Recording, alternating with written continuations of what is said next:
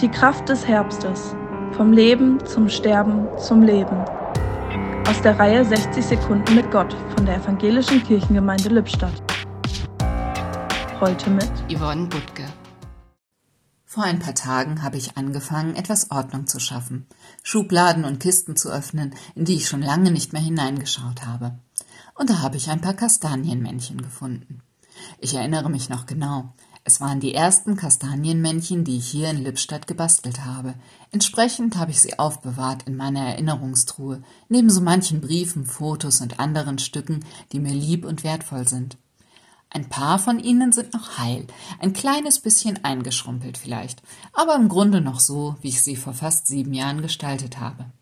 Wenn ich in den Spiegel sehe, dann erkenne ich etwas von diesen Kastanienmännchen auch bei mir. Die Zeit hat ihre Spuren hinterlassen.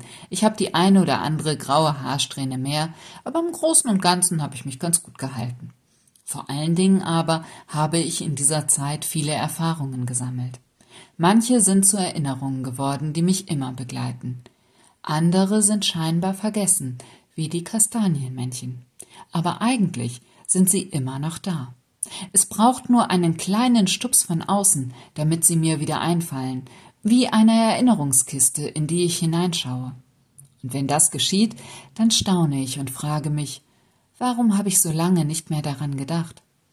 Darum ist der Herbst für mich eine Zeit, in der ich mich auf die Suche nach Erinnerungen mache, die ein bisschen verschüttet sind. Wenn ich sie dann wiederentdecke, ist es so, als würden sie mir noch einmal ganz neu geschenkt werden. Im Podcast hörten Sie heute Yvonne Butke